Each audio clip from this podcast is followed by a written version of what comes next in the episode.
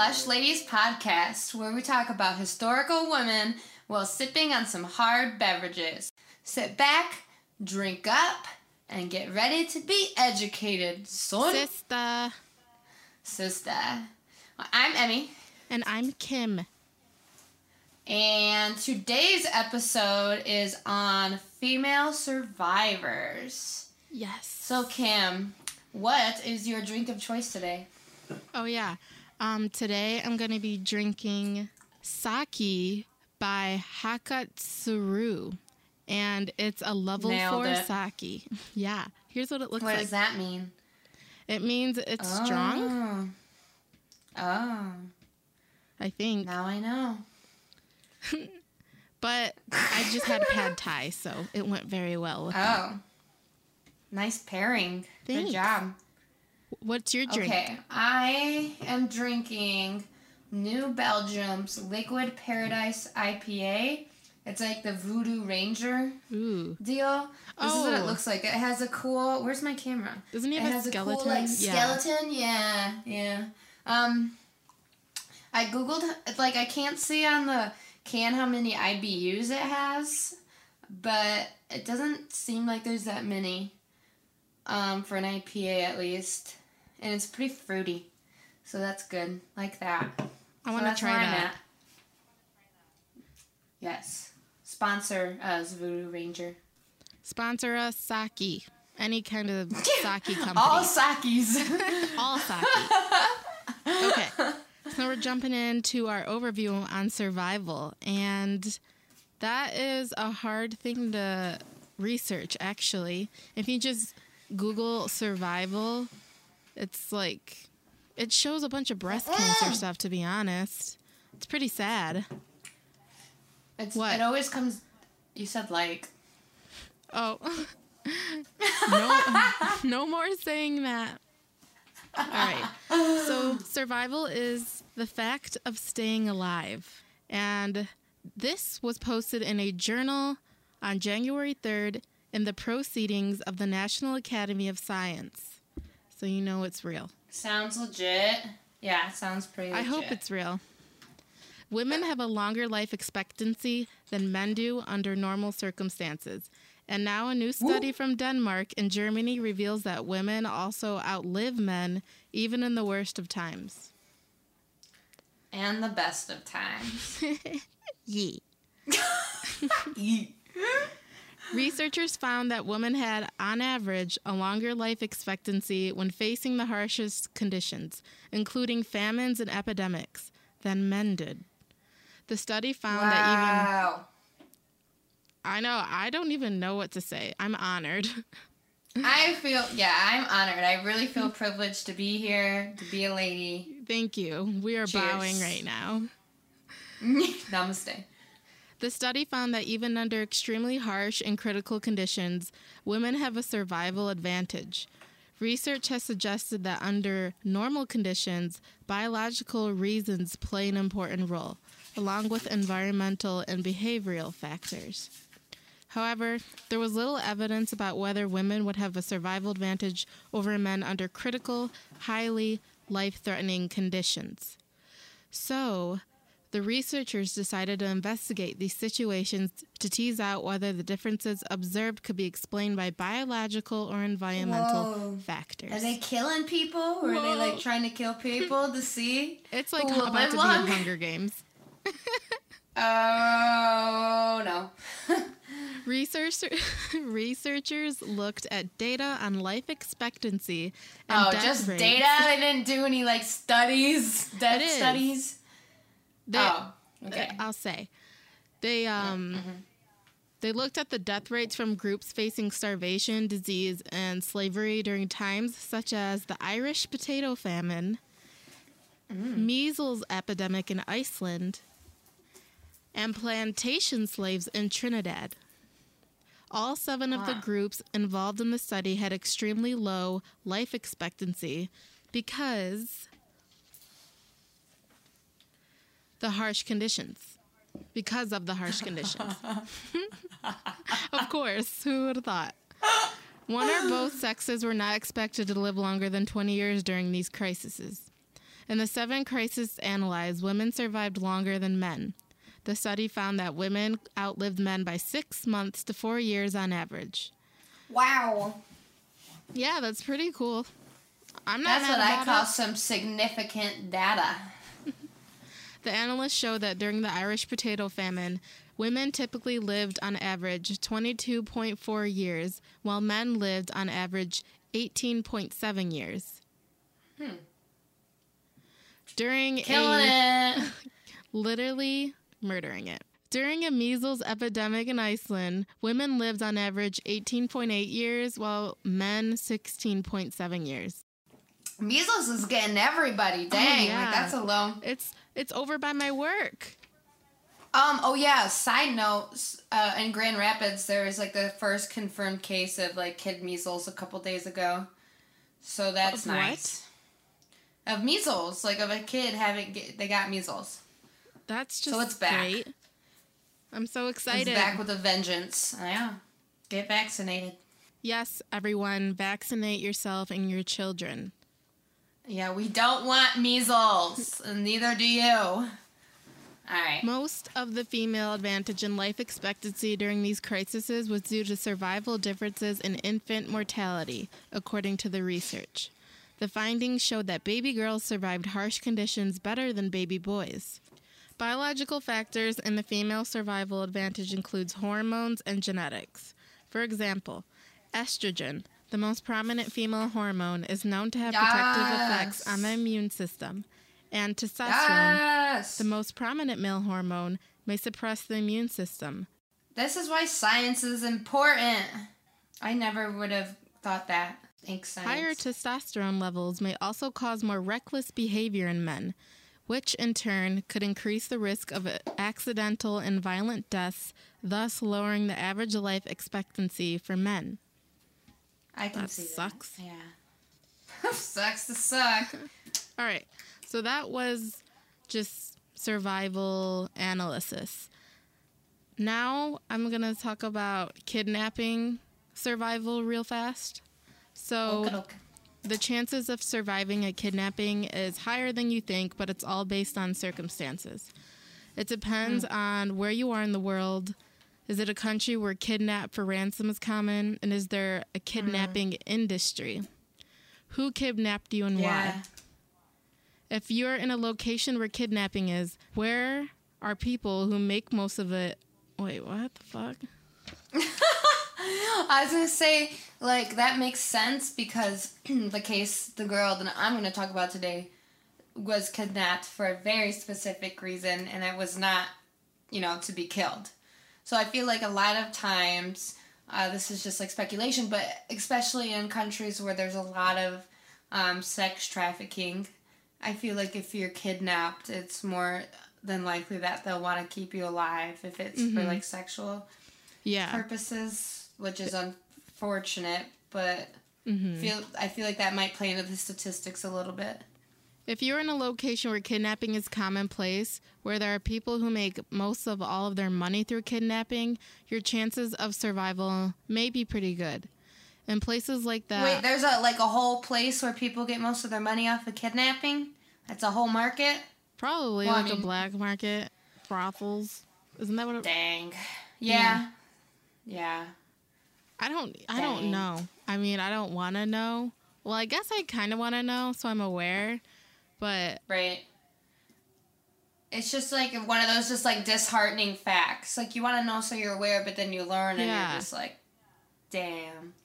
In places like the US, kidnappers are likely to be amateurs since kidnap for ransom is a rare crime and kidnappers are hmm. usually caught. It can be a bit more uncertain.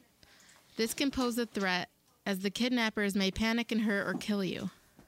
If we exclude parental custodial kidnappings, then some of the major reasons may be traditional kidnap for ransom, extremist or political kidnapping, process predator kidnapping, and express kidnapping. In the case of express kidnapping, your chances of survival are usually pretty good if you cooperate and make ATM withdrawals. All that shit. Mm, I get it. So they like take your like, I'm kidnapping you, take me to your money, and then I'll let you Pretty go. Pretty self explanatory.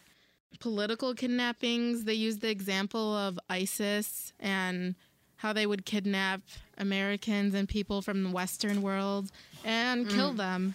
But like other people in the Middle East, you know, they were more they were more likely to let you go if they just got what they wanted. But ISIS, they're an extremist group and they hate westernization. So they would just do anything to cause terror. I mean, I, right. I mean, they're a terrorist group, so they're gonna do what it takes to terrorize. Mm-hmm. Where in other cases, that is not their first goal. All right. So that's survival and kidnapping. Um, let's mention Kim and I again. We both have one specific woman that we want to talk about. That is a female survivor, but we do have some honorable mentions um, that we would like to discuss. So the first honorable mention today is a girl by the name of Jamie Closs. You might have heard of her. Her case is fairly recent, as in it happened about last October. So on the night of October 15th, 2018, a strange dude stormed into Jamie Closs's home in Wisconsin when she she was 13 years old at the time. A strange man stormed into the house and then uh, the dad was like, "Yo, dude, why in my house?" And the guy killed the uh, dad. He was shot. Um, while this was going down, I'm sure it was more than like a yo, dude, what are you doing? Like it was probably a big brawl or whatever. Um, while this was going down, Jamie and her mother were hiding in the bathtub, um, and they were attempting to call 911. Uh, but unfortunately, the intruder heard, came in, and killed the mom and took Jamie. Uh, so So the police showed up and they found the two bodies, uh, the dad and the mom, but no Jamie anywhere in sight. So they were unsure of exactly what happened. Um, maybe they thought that Jamie killed the parents and ran away, or Jamie was kidnapped, or that she was murdered and her body was somewhere else. So, um, a couple months later, in January of this year, 2019, uh, they got their answer um, when a woman was going for her morning walk with her little dog and was approached by a frantic Jamie Closs. Um, turns out that Jamie was was indeed kidnapped by this man and held captive in his home for 88 days. The man, his name was, yeah, the man, his name was Jake Patterson. Of he was course. 21 years old. We can put his um, mugshot on the blog if you want. Okay. He's kind of weird looking. Um, He's disgusting. I mean, mostly we like to focus on the women, but this guy is like just you can just look at him and be like, that guy is weird. Yeah. Uh, don't judge a book by its co- a cover, but this guy looks weird. Anyways, he kind of um, looks like so- Brandon Dassey, if I recall. stop. Okay, wait, who? Bren- it's Brendan Dassey from Making a Murderer. His nephew. Oh, that's not who I thought you were talking about. That's not who I thought you were talking about. Oh, you thought I was talking Um, about someone we went to school with? no. Oh, No, no, no, no, no, no. Okay. Anyways, um, so basically, this guy was like Jake Patterson was obsessed with Jamie Closs. He was stalking her all along. Started watching her at the bus stop and just watching her in her house and just you know straight up stalking her. Again, she is 13 and he is 21, so creepy. Ugh. Um, on that night in October, he said his only motive was to get Jamie, and that he would kill anyone that got in his way of doing so. So he held Jamie captive um, under his bed uh, with objects stacked around her. So she was literally living underneath his bed, underneath him, um, for 88 days. So since this case is still very new, we and you know obviously she's a minor. Um, the investigation is still developing. Not all of the information is disclosed of what exactly went on in the home. All we know is that after 88 days, Jamie found a way to escape. She, uh, when Jake left his home to run errands, she walked out of the house, ran up to the woman walking her dog, and got herself rescued. She is Mm-hmm. a survivor. So shout out to you, Jamie. Yes, Jamie, we're so proud of you, and that is so sad, but bittersweet. You did it. You survived. I mean, you have to be pretty brave to do that.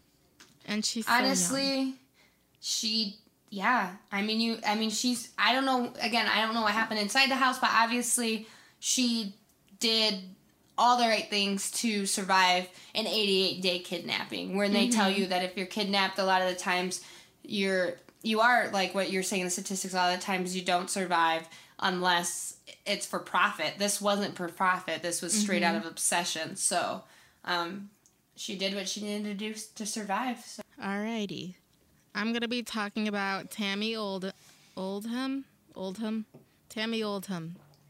That's how I'm gonna say it. Oh, by the way, Joe Rogan says you have to have your to be a fist away from your microphone. A fist away. I feel like I'm more than a fist away. Would Joe approve or no? Sorry, Joe. All right. So Tami Oldham. In 1983, 23 year old Tami Oldham and her boyfriend were asked to sail a 44 foot yacht from Tahiti to San Diego. Okay. I'm not sure how old her boyfriend was. I think he was around that age. And they were like Okay. professional sailors. Like he had his own boat and Oh. everything. Ah. The voyage was 4,000 miles long and the furthest they would sail without stopping. Three weeks into their voyage, they found themselves caught in the middle of a Category 4 hurricane. Hitting 40 foot waves and 140 knot winds, their boat capsized. When Tami woke up out of deep sleep, she realized that her boyfriend wasn't there and he was lost at sea. So That she is said, terrifying. I know, that's so sad. Honestly, that is so sad. The ocean is so scary. Mm-hmm. So scary. There's so like- much stuff going on. It was like nighttime and everything. And um I don't know why this happened, but he told her to go down into the sh- ship and like he was up on the ship and like the He might have been like trying to steer it or something. I think so cuz he was like tied to something. And when she went to check it after the she woke up like he wasn't on the rope. Um, So, surviving off canned food and peanut butter, she used a sextant and a watch to help her reach Hawaii after 41 days out at sea. And I think a sextant is something that she used to like measure longitude and latitude with by like uh-huh. using the sun. I don't know. Google it. So yeah, Yeah, she reached Hawaii. Before she got to Hawaii, though, sh I think she saw a ship first, a fisherman, and then they like towed her boat in and towed her to shore. So she Yeah. later wrote two books, and her book was turned into a feature film starring Shailene Woodley and Sam Claflin called Adrift. Adrift. so good. Have Such I seen this? It like just came out like a year or two ago. Oh, I probably didn't see it. Shailene's always doing good things, though. hmm You know who Sam Claflin is, right? Um, Don't Google it. Let me look at his face at least. Okay. No. Really? Even when Wait. you look Yeah, at his face? I do know who he is. I know who this is. He's in the Hunger Um, Games. he was and he that was, one um, with uh he was in. Wait, who was he in the Hunger Games? in Hunger Games. I don't remember his he name. was he was that one guy that was like a douche, and then he ended up being cool, and then he died. yeah. Like he, he came For, into Finnick, the Finnick, right? Yeah, Finnick. Is it Finnick? He came Oh, in there. with that old Um, lady. I'd love to. Oh, that was the saddest scene. Yeah. When they saved the old lady from the forest that had the Yeah. poison. Yeah. I love Finnick. Yeah, he's so cute. and he was in Me Before You, Yeah. Right? Yes. Oh he is. It's so my sad. God. It starts let's just cry for the rest of this time. All right, definitely check out the movie. Wait, was book. Shailene Woodley in Me Before You? Sorry. No, that's the girl No. from Game of Thrones. Oh yeah, yeah, yeah. What's You're her right. name? I love her. um, her name's Emilia Clarke. yeah. Yes. We survived Me Before You. We are female survivors. Yeah, if you of that saw me before you, you definitely survived something. All right. Our, Yeah. My last lady, I'll make it short. I have a short version of it. Or I can do the regular version. Doesn't matter. Whatever. So, Corazon Amurao, and I was mm. looking at a video, and her lawyer called her Cora, so I'm calling her Cora. In 1963, Cora was a student nurse living out of an apartment on the south side of Chicago with eight other student nurses. One night, she opened the door to a drunk man named Richard Speck. Richard Speck came into their home and murdered all eight of the women, while Cora hid under a bed and played dead for several hours. What the heck? Is there like a motive behind this guy, or he's was he just like I think he was just dude? He had like criminal history, but he wasn't a serial killer. So Well, he is now. yeah. Nice Um, job, Richard. Cora punched out a bedroom window and scaled the roof of their apartment, screaming for help. Richard said he was so drunk he lost count of the women, forgetting about her. When Cora said she remembered, oh yeah, oops, hold on. Cora said she she remembered his tattoo saying "Born to Raise Hell," and sh- that helped her assist in the witness sketch and um, she went to trial and she made it her bitch. And I have a a- picture of her up on the blog. I saw. yeah, because that's her walking to the trial with those sunglasses. And Yes. I'm like, holy shit. Yes. I wish that there was like recording of her trial. Mm-hmm. That would be cool. I have but a it quote. was the '60s. Well, this is a quote from an article off of biography.com. Despite concerns about her ability to testify after her harrowing ordeal, she got a faultless performance, impressing the jury with every detail of the evening, identifying Speck unequivocally. When she was asked who murdered her eight friends, she fiercely walked right up to her Richard, pointing at his nose, and said, Him, without any hesitation. What a badass bitch. Drop, Mike. Mike, drop. and I really admire I admire that. She was very brave. And Yeah, the you sad know part what? was what? Uh, my lady was brave too. In Huh? her trial. Brave. Oh, okay. We, love brave ladies. We love brave survival ladies. Yay. It's just sad though for Cora because she has to live with the fact that she opened the door to Right. him. And she was the only one that Oh, made it out. Well, we all make mistakes. we do. Alrighty. Well, she was probably opening the door to help him. They were at like they were nursing students. yeah, yeah. So I mean, I'm like sure they probably was- saw. I don't know. That was a time where it was very normal to open the door to people. That's true. That was before the seventies when like serial killers became so popular. So, my so those were the three honorable mentions. Yeah.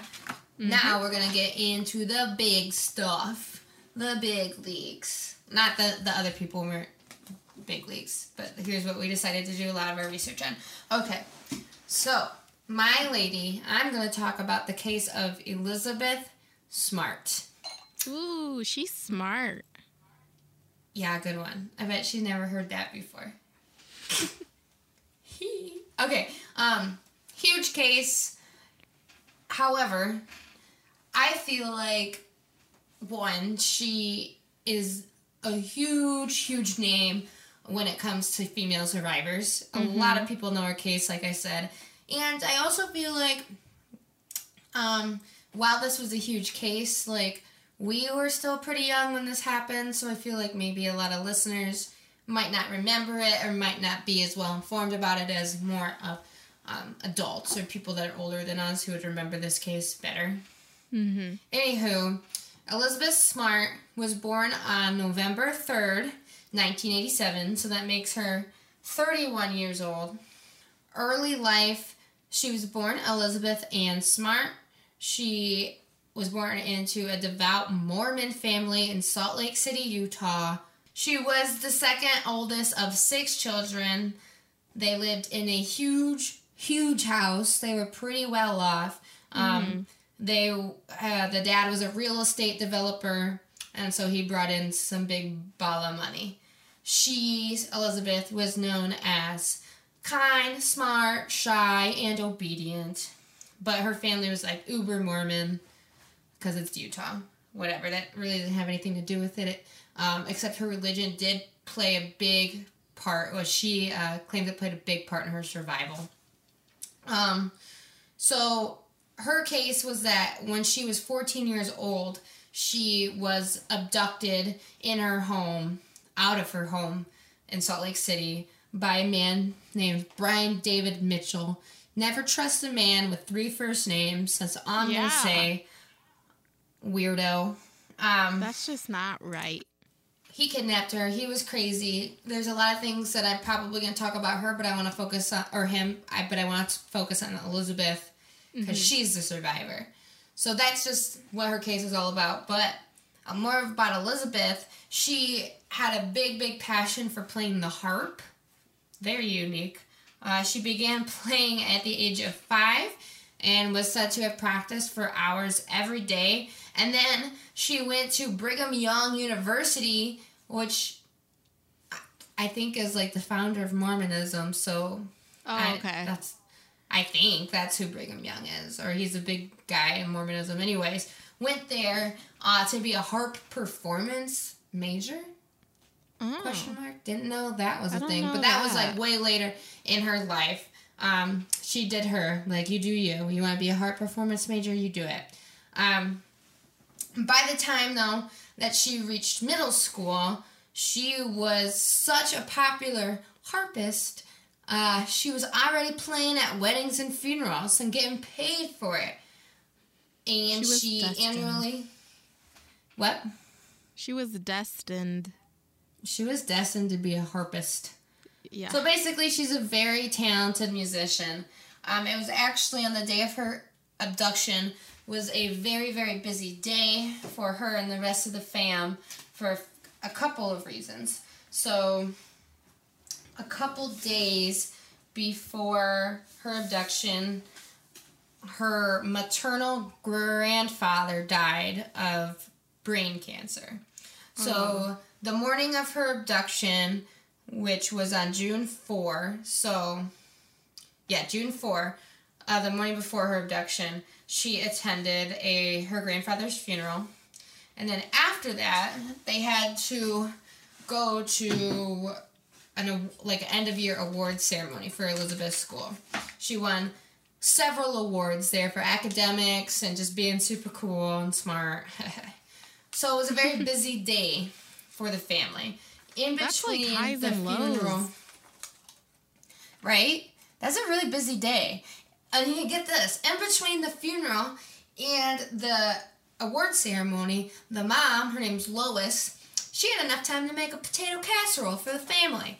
So she was at home. They all like stopped at home after the funeral to like put dinner. I, I don't know, like in a crock pot or something because she Yeah. said that she put. Anyways, doesn't matter. So They were she's on making that potato espresso. casserole. She was on the espresso, and she burnt it, and she had to open the window because she burnt the She potato what? casserole. oh my god! Lois, the mom, burnt the potato casserole, and she That- had okay, to open the window. crazy. You are you following? And they survived that? They survived the burning of the casserole. Wow. I don't think Yeah. I would be able to. okay. Delicious. Anywho, they opened the window and then they came back home after the big award ceremony. They were obviously exhausted. It was a long day. They forgot to close the window. So early the next morning, it was around like 1.30ish in the morning on June 5th. Elizabeth was awakened in her bedroom she shared with her younger sister, Mary Catherine, who plays a big part in this case. Um, by the sound of footsteps and the feeling of cold metal against her neck. And she remembers hearing, Ew. I have a knife to your neck. Get up. If you scream, I'm going to kill you and your family. Ew. So she was like, All right, I guess I'm going to get up. oh my god, I also heard that their family had an alarm system and it wasn't set that night. I did not hear that, but I wouldn't doubt it. He, like, it. He cut through the window. Like, he cut through the window screen that was left open. Okay. So, like, I'm wondering if because it was already open yeah. or if because he didn't go through a door. You know what I mean? Easy Um, entrance. if it went right. Um, also, another crazy thing about this case is that they could have probably pretty easily found Mitchell's prints, except mm-hmm. right away, since Mary Mary Catherine, the younger sister, also woke up when this happened, but she, you know she was nine when this happened, mm-hmm. and so she was terrified. She was pretending to be asleep, but low key, she was like kind of trying to gather evidence. She was like looking at the guy, trying to figure out what's mm-hmm. going on. But you know, she's nine, so she's just kind of hiding. Yeah. Um, so there could have been a lot of evidence, like a lot of prints and stuff, and but so Mary Catherine immediately like got out of the room and like woke up her parents as soon as she thought that she was safe to do so. Yeah. And so like immediately her parents were like, "Oh my god, like what's going on? Where's Elizabeth?" Like they were on it immediately. Um, so they immediately started calling the police. They started calling people over for a search party and family. They have a really big family, but they invited so many people into their home right afterwards to like gather to go look for her that the house was completely contaminated with different types of evidence. Yeah. So they couldn't really like the PD couldn't really distinguish what was what. Um, they interviewed a detective, and he was just basically like the you know the responding police officers. It was like a night shift, so usually it's more of newcomers. Uh, they didn't follow the right procedures. They didn't do their job right.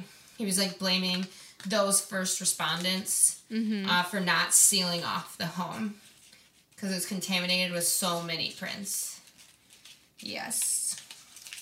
So that sucks. Ridiculous. But by 4 a.m., so this happens around 1.30 to 2 a.m. By 4 a.m., there's already hundreds of people out searching for Elizabeth, which is nice. But they Yeah. are already like way up into the woods because that's where their campground was. They had a whole campground set up um, in the forest where his wife, the crazy Wanda Barzee, was waiting for them.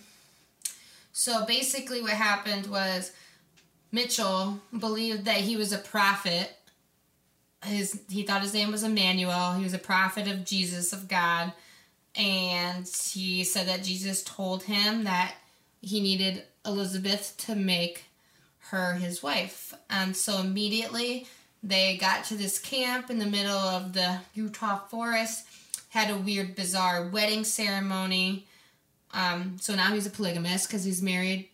Well, not married, but he thinks he's married to Elizabeth and Wanda. Um, declared Smart to be his wife, and then he was like, "Well, we have to consummate the marriage," and so he raped her. I watched this documentary with Elizabeth, like it was from Elizabeth's perspectives, and she said she remembers telling Mitchell, like, you cannot do this to me. Like, I'm a child. I haven't even started my period yet.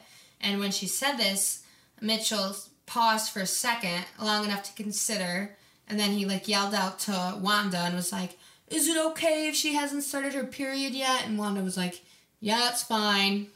And that was that.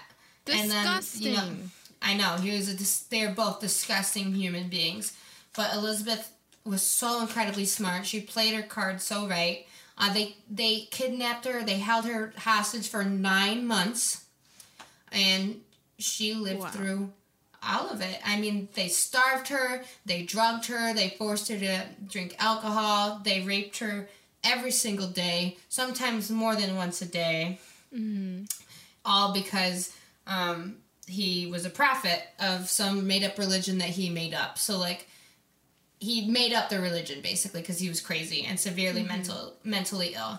Meanwhile, the family is still trying to find Elizabeth. Mary Catherine is like trying her best to remember the events of the night, trying to remember the face. Um, eventually, Elizabeth and Mary Catherine, not at the same time, obviously, realize who this man was because they say that you know a lot of the kidnappings are done by people that the person knows or is close mm-hmm. to.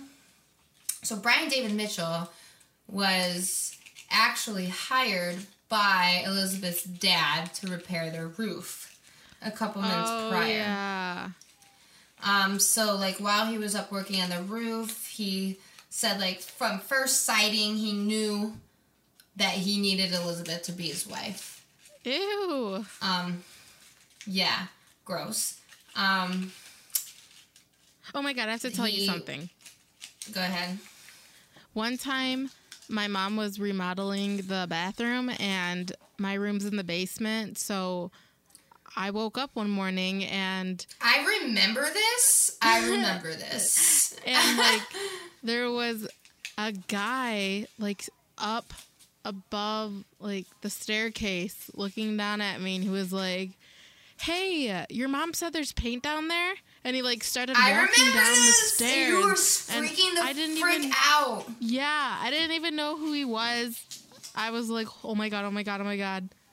I called my mom freaking out and she was like, mm-hmm. "It's just our neighbor. It's fine." Oh my god. I wonder what he was thinking. Well, he was probably thinking, what do I do to make this kid think that I'm not about to kidnap her? I totally thought he was. I mean, I would that would probably be my first assumption. Guilty until proven innocent, especially when you woke me up out of a dead sleep. Yeah, like you just can't ask that.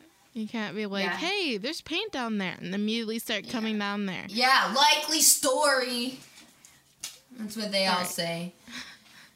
All right. Anyways, these people were crazy. They chained her up. Um, but she played by the rules every step of the way. Um, he, they threatened to kill her and her family. So you know, and she's 14, so her rational mind is like, I have to do what I can to protect these people. I mean, I think it doesn't matter if she's 14, but whatever. So she played by their rules, and she spent so much time with them that she learned how to beat them at their own game. Mm-hmm. They were so crazy religious that she could just be like, "Well, Jesus told me this. Can you ask him?" And like, kind of, and eventually do some mind trickery on them. They traveled from Utah to California, back to Utah. Along the way, she was brought out in public so many times. They like dressed her up. I can put pictures in the blog.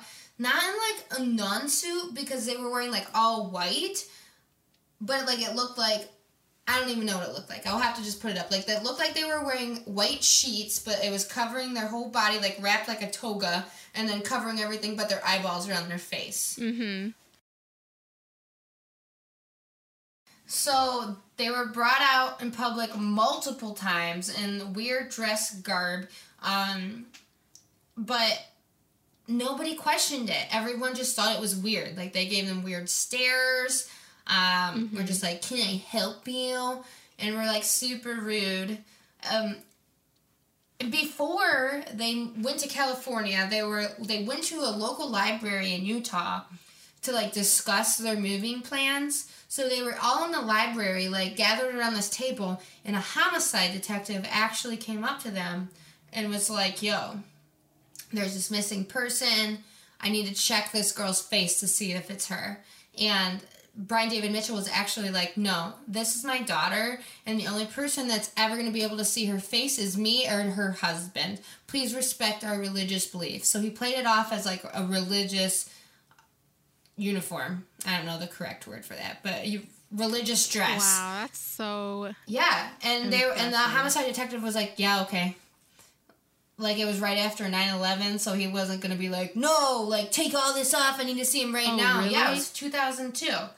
So like it was t- oh testy God, waters. So they didn't want to, you know, yeah, play. Yeah. It's a fine line. They didn't want to play that, that makes game. a lot of sense. Um, they also brought her to like a house party, a huge house party. So in the documentary that I watched, apparently um, Salt Lake City has a huge counterculture because apparently they're they this is their quote you're either Mormon or you're like way against Mormonism. So the counterculture is huge there. So they went to this like weird party, like with fire dancers and like hard drugs and like just scary people, especially to a 14 year old. And nobody said anything. There's actually pictures of her at the party with people talking to them. And nobody said anything. And eventually, um, Mitchell got super drunk and just started screaming at everybody. It was like, "You guys are a bunch of sinners. You gotta like profess your sins to like Jesus." And they got um, he got kicked out because he was so annoying. And then one guy was interviewed, and he even said that he remembers talking to Elizabeth and telling her, "You need to ditch this guy." Like he thought that it was his girlfriend or his like actual wife. And the guy was like, "You need to ditch this Mitchell character. He's Oh so freaking God. annoying. You should leave him." And he remembers Yeah. like, It's like the angel on her shoulder. yeah. And then well, and then Elizabeth was just like staring at him. And he, I was interviewing. He felt so guilty afterwards because he had no idea. Really? He had no idea it was her. I have to see that. uh, it's on Netflix. Wow. I bet he feels great about saying that. I mean, I yeah, it sucks, but it's like they were probably super drunk, probably doing some drugs. Yeah, he's probably trying to get laid. Yeah, and then one guy That's was even like, "You it. have beautiful eyes," because the only thing of hers that were showing were her eyes, because everything else was covered up in that cloth. Oh my God. Seriously. Anywho, um, Can't they see that that it doesn't make sense though that like these these people Mormon look freaking weird. people These people Yeah, look these, like, weird. extremists They don't look right. partying? Like and not like it's not even like that they're dressed strangely, but like the cloth is like dirty. Like it looks like they've been camping for days because they have been. They live in the woods, so it's like this white cloth Yeah. that's like muddied and stained and like if that's your religious dress, then you're gonna keep it looking nice. You're not gonna, you know what I mean? People should have been extremely alerted. I yeah. I don't blame them, but I kind of blame them. Ugh. Anywho. Yeah. Wow, I didn't know Yeah. that. So meanwhile, her family's still looking for her. Um, they think that it was this guy named. His last name's Reese. I can't remember his first name. I think it's Michael. That's always Michael. Mm, oh, Richard Reese. Um, so there's this man named Richard Reese who everyone thought was the man who did it uh, because he was another handyman that worked at the Smart House around the same time, and he was well known for being a criminal. Like he stole thousands of dollars from their house, and they like forgave him for it. And he was just like a weird looking Oh. dude. Like he looked creepy. Okay. He was already in prison before, so they were like, it just makes sense that he's the one Yeah. that did it. So he eventually was arrested for something else, like he had a, a warrant or whatever. And so while he was in jail, they were just continually like persecuting him, like you did it, we know you did it. He was like, I didn't freaking do it. Um, but they were just like hell bent that this was the guy that did it. Um, eventually, he died. He had a brain aneurysm In prison? in prison. And but like they were still like this sucks because we know he's the one that did it and now we're never gonna Mm-hmm. find her or her body. But then eventually, you know, Mary Catherine, who was the little sister in the room, was like just praying one night and she said all of a sudden the name Emmanuel came to her head. Like came into her head. She's like, I just heard the name Emmanuel, Emmanuel. And then she remembered the the guy that worked on his roof because um, he went by Emmanuel because he's freaking crazy and he thought that was his actual name, whatever. So then the family was like, well, we could publish this. Like, we know what this guy looks like, we know his name now, but we don't want to, like, scare him off, basically. Like, we don't want him to go into hiding and make it harder to find. So they held on to the information for a little bit. Um, whatever. Eventually, they released. Go with your gut. Right. Eventually, they released it, and they got tons of people calling in, like, we have seen this guy. And So eventually, Mitchell's ex-wife called America into America's Most Wanted and was like, "Oh my God, this is my ex-husband.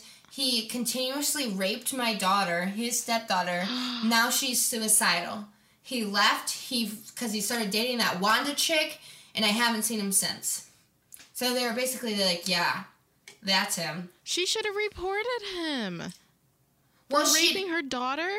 I feel like she might have, but like he went undercover. Like he, I, don't swear, even know. If she didn't, though, that might have stopped him from doing Mm. this.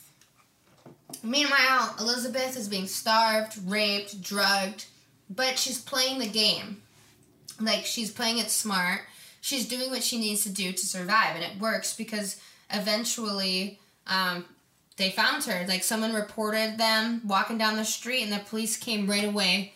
Um, and for a while, though, Elizabeth, for 45 minutes, Elizabeth refused to say that she was Elizabeth Smart because she was so scared because they were asked that, like, uh, Mitchell and Barzee were still right there during the whole time. So after 45 minutes, she's like, fine, I am Elizabeth Smart. And they saved her. Well, she saved herself, really. Um, Yeah. but right away, that same night that she came home, like obviously she had to go to the police station and the hospital and stuff, but the first night that she came home after nine months of being kidnapped, she her mom was like, you know what, we're thinking of having like a sleepover in the parents' bedroom because you know like they're freaking terrified, like their daughter just came home. They're scared, yeah. And Elizabeth was like, No, I'm sleeping in my bed. I'm never gonna let anyone ruin my life. Like, I'm living my life. And she never looked back. yeah. She was like, completely like, whatever, like, this happened. I'm gonna move on. She didn't even go to therapy. She didn't even go to therapy. I don't even know. That's Um, good. So Brian David Mitchell and Wanda Barzee were arrested um, and tried, but they were they couldn't they were deemed unfit to stand trial because they were so freaking crazy. Apparently Mitchell got kicked out of court multiple times because when they were trying to ask him questions, he would just start singing hymns over them and like like just start loudly singing hymns and they kicked him out multiple times. So it took them 8 years to actually try them for kidnapping. And just like you were talking about with the Cora girl, um, she, Elizabeth, killed it in the courtroom. Good. Um, she slayed that she courtroom. slayed it. Um, okay, so he got like life in prison. Wanda Barzee got 15 years, but then she was let out early. She actually freaking got out of prison last freaking year. What the heck? Let's go find her. We need to find mess her. This up. Um, No, I'm just kidding. So remarkably smart, managed to return to a relatively normal life. She only after a few weeks after her return, she hiked to the camp with her family where she was held captive. And then she returned. See, she didn't learn her lesson. Shut up. Well, that's why you go to prison Yeah. to learn. No, no, no. Not do the- Elizabeth did. Oh, She was like, "This is what happened." She like went through. She like walked everyone through. Like, this is where I was. Mhm. Blah blah blah. Okay. Um, she went to school like as soon as she could, right back to it. And she graduated high school in 2006. Then she went to college to become a harp performance major, like I said. Now she's an activist on behalf of kidnapping survivors and child victims of violence and sexual abuse. She has her own foundation called the Elizabeth Smart Foundation, which aims to empower children and provide resources and trauma support support for victims and families. Um, so she also has like the movie that I watched called My Story and the autobiography. Where'd you watch that? So the My Story is like a lifetime movie, but I promise it's not that cheesy. Oh, And then there is A and E two part like documentary called Elizabeth Smart Autobiography. That's on Annie, and she has two books. And she's married hmm. and has three kids. So Elizabeth Smart her. is a survivor. She's Yes. a very good harp player. I've seen it. courageous. She's a courageous woman, and I am proud of her. Good job, Elizabeth Smart. You are smart. She was very smart. I just have to say though, like being in her hometown that whole time and no one noticing, he Right. had so many opportunities to kill her because she could Um, have started screaming and making a scene. every second of the way, sh- he threatened that if she screamed or ran, he would kill her immediately and kill, go back and kill her entire family because he said that he knew how to get into the house and knew the layout of the house. yeah. Which is also crazy is that like on the third or fourth night, there was a huge search party. It was actually a huge like a one of the biggest search parties I heard. Ten thousand people were out looking for her and she heard her uncle's voice in the woods calling her name. Like he was extremely, extremely close. Was like, Elizabeth, are you there? And um, Mitchell was like, if you yell out to him, I will kill you, and then, then I'll kill him. So she didn't say anything, and That's they and then so he. heartbreaking. I know. So there was multiple times, imagine. yeah, where it could have been possible, but the guy was just an ever looming, dooming presence over her that she was just. It was just too terrifying. Elizabeth Smart is a survivor. But you can watch the Elizabeth Smart like movie, the Lifetime movie. It's on Netflix. Like I literally just searched Yeah. Elizabeth Smart, and the first thing that came up, and then the A and E documentary I watched on like Xfinity on demand. And it's free to watch. So Okay. sponsor us Netflix, sponsor us Xfinity, Sponsor us. and A and E. and A and E and Lifetime. Buckle up. No, really though, you need to buckle up because I get it. that's exactly what my girl did. She was buckled in, and that's how she survived. Stop it. All right. You're the worst. Okay, okay, okay, okay. Okay. Okay. Today, I'm to be talking about Juliane Koepcke. Cupcake? Alrighty. Cupkey. Oh. Less exciting, but okay. You're recording, right? Yeah, I swear, yeah. you're not recording. I'm recording. okay. I'm kidding. No, you're not. Juliane Koepcke was a German Peruvian, just graduating out of high school. 17 years old, to be exact. Her dad was a biologist who lived. Oh, wait. Rewind. Her. Her dad was a. Bi- My squeal is back. All right. Her dad was a biologist who loved to research wildlife in the jungle. He was from Germany and moved to Peru's Amazonian rainforest for his works, and that is where Juliane was born. Her and her parents lived in a simple hut where she tended to animals. On Christmas Eve of 1975, sorry, I gotta make sure I'm a fist away. Juliane Juliane and her mother boarded a plane from Lima to Pucallpa. Her father's hut was in Pucallpa, but her school was in Lima, so she spent a lot of time living in between those mm. areas. And the reason why was because her school was so far from home and she was attending a German Peruvian school. What that it was such a popular thing that they made a whole school for it. There's that many Yeah, Germans like, in Peru. she's German descent, but born in Peru. And I guess there was a lot of German people there. That's surprising. Who would have thought? Yeah, not me. Julian was excited to get on the flight to see her dad. However, her mom was worried. And that's because the plane they were on was a LANSA flight. And LANSA planes had recently been having issues and crashing. Uh, Everywhere. sh- Yeah. I would not get on that. Yeah. All right. The first 25 minutes of the flight were normal. Then it became increasingly cloudy. Flying into dark, dense clouds, her mother became anxious seeing the sight of a storm. But it didn't really phase Juliane. She was by the window, her mom was in the middle seat, and there was a heavy set guy sitting in the aisle seat.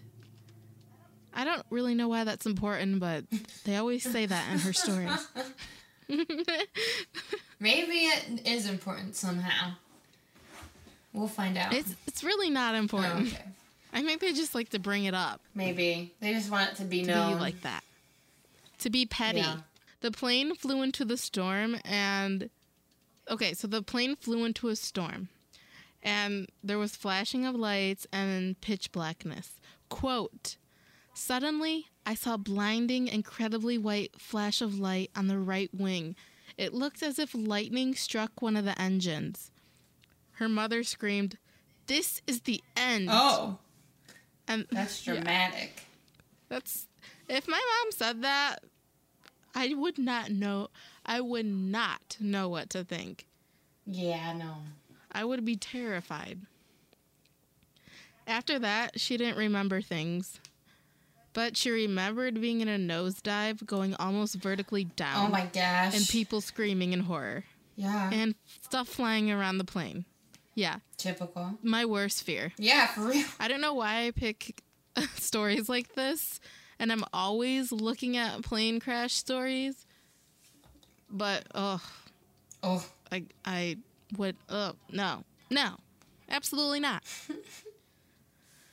All of a sudden, she was outside of the plane, suspended in midair, still in her seat, all alone with her row of seats.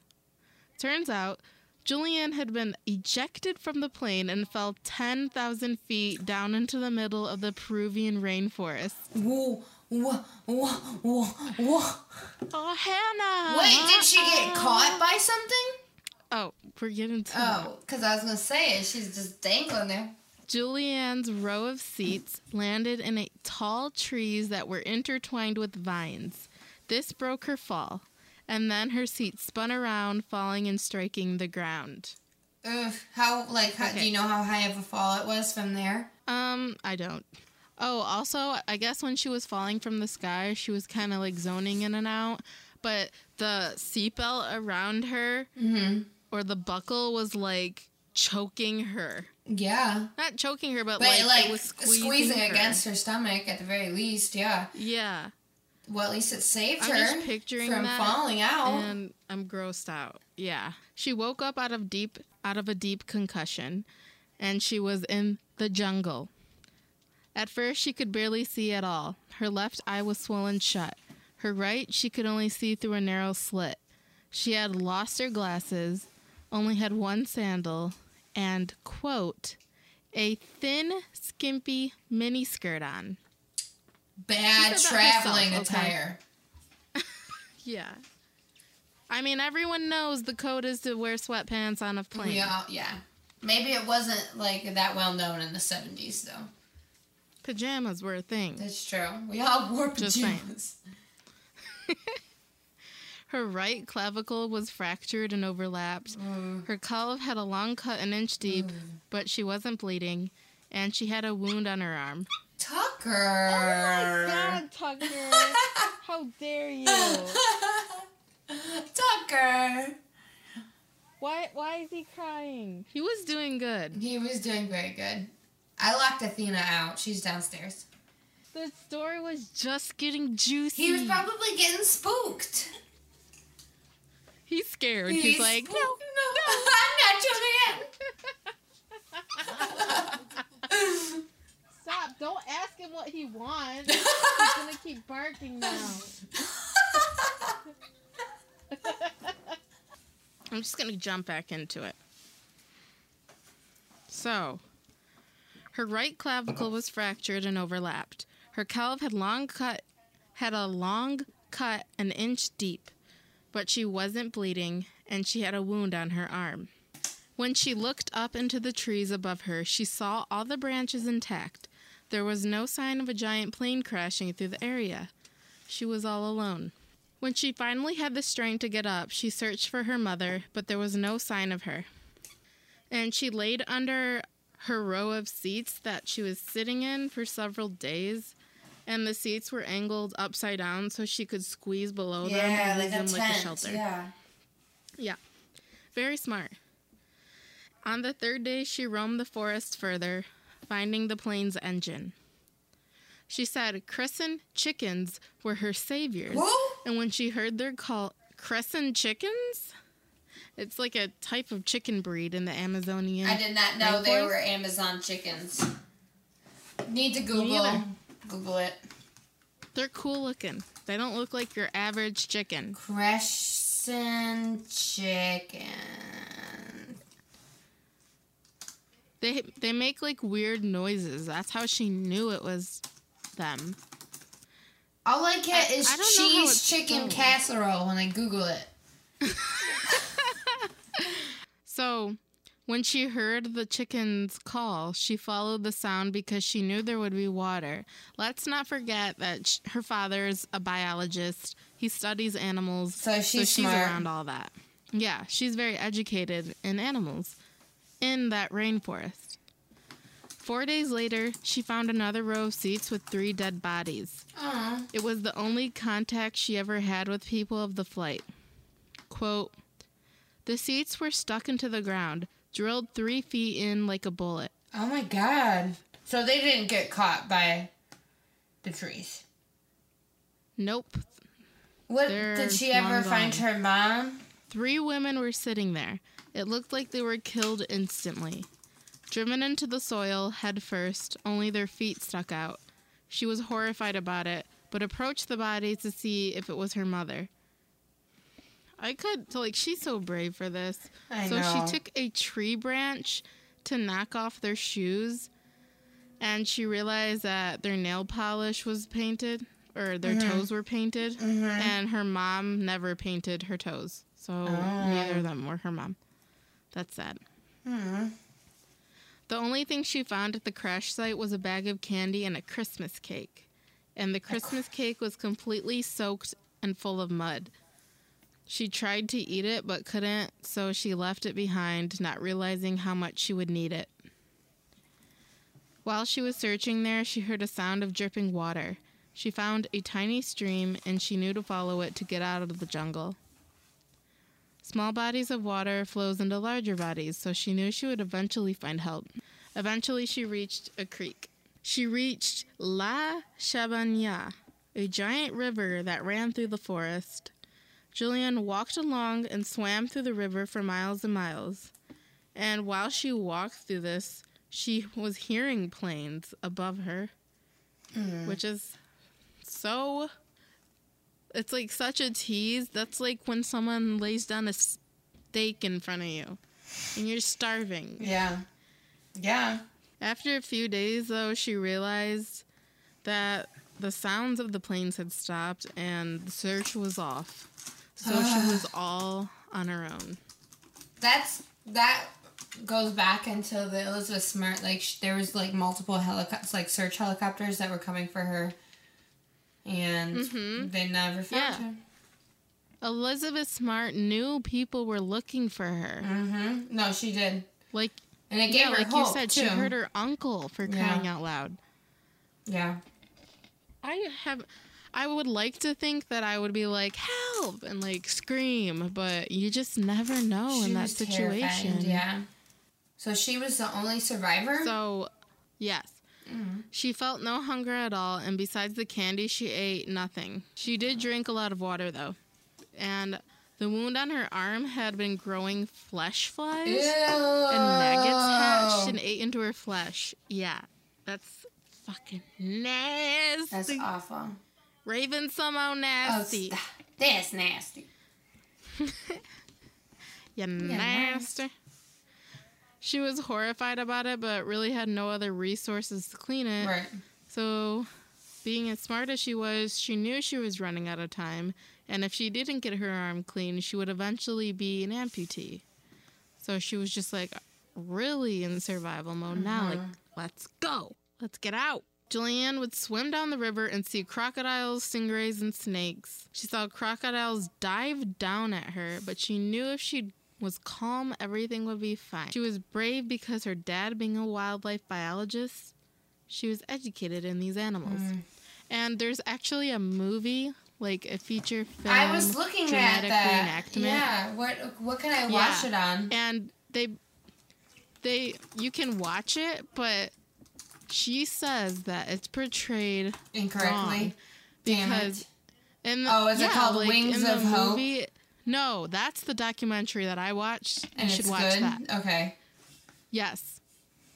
But on the actual dramatic film Miracles where an still actress happen. plays her, I think so. Uh, They just make it feel like kind of I don't know. She was like, "No, that's wrong. I'm not feeling that." Oh yes. Um, it was in 1974 movie, so you know it's not good because I don't think any movies came Yeah. out of the 70s. No At dusk, she would find a place where she had protection for her back, like a small slope or a thick tree trunk, and then she would cover herself with leaves. But the mosquitoes almost ate her alive because all she was wearing was that mini skirt. Hmm. Ew. That gives me Freaking the mini skirts, never, never good for you. If there's one thing you learn from this, it's that mini skirts are just never predictable. Are the devil. You can't trust them. For 10 days, she stuck to her route. Then on the 11th day, she sat down on a sandbank, grown very weak. She decided to take a nap. But when but what she didn't realize was that there was a boat right in front of her. What? And when she woke up, she approached the boat. And then she discovered a small path and went towards it. And it went up a slope. But like there was no one on the boat. What? She was about to steal it. I also hear that she took the gasoline from the boat and she like dumped it into her wound and it killed all the maggots. I mean, yeah, she's really smart. Uh, is it? Ooh. Yeah. I would not even trust that. I'm very afraid of gasoline. I would not pour gasoline into my open wound. Yeah. I do not mess with gasoline. Hmm. She's brave and intelligent. She does it all. So, when she walked up the path, there was like a little hut and she slept in it.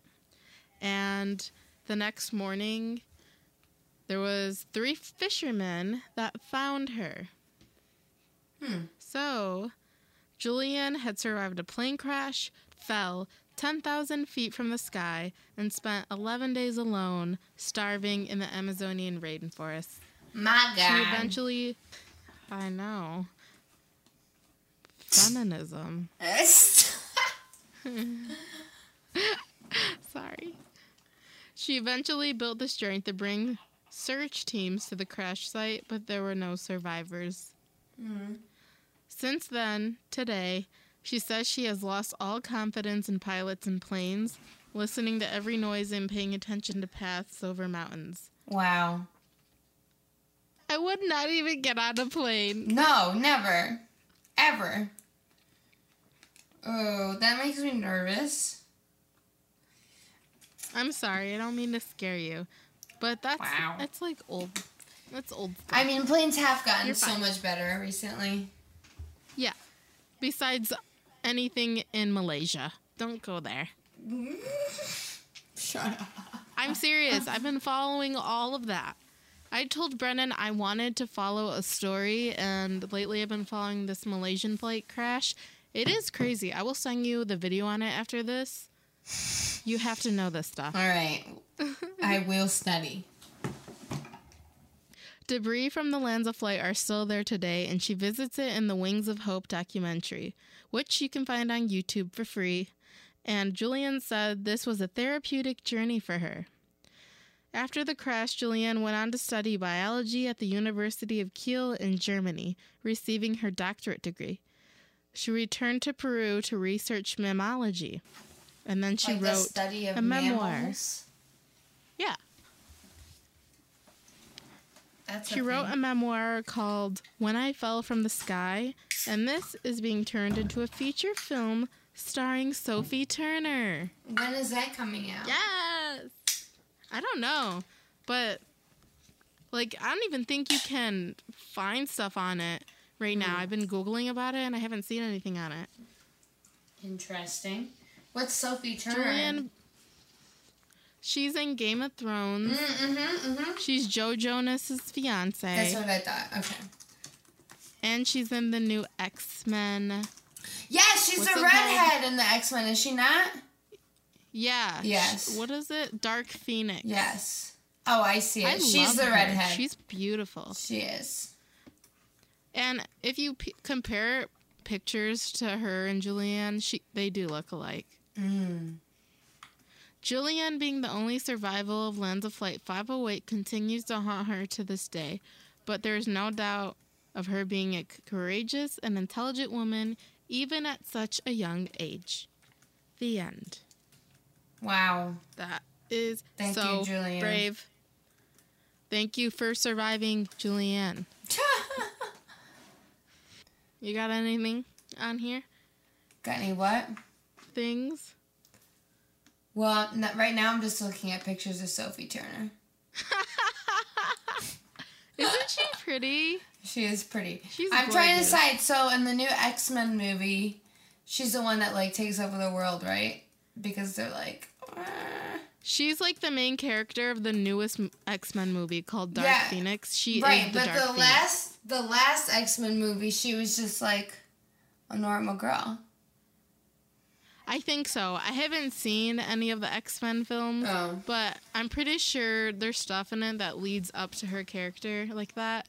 But she's not the little girl in Logan, if that's what you're thinking. No, no, I don't know.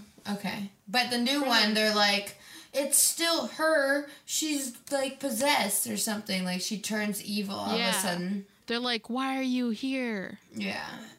Thank you for listening to Lush Ladies tonight. Be sure to check out our blog, our Instagram, our Twitter if you are curious about our next episode topic. It's all at Lush Ladies Pod. If you have any questions, comments, concerns, we are lushladiespod at gmail.com. We have a website, lushladiespod.com. Again, thanks for listening. We love you mucho.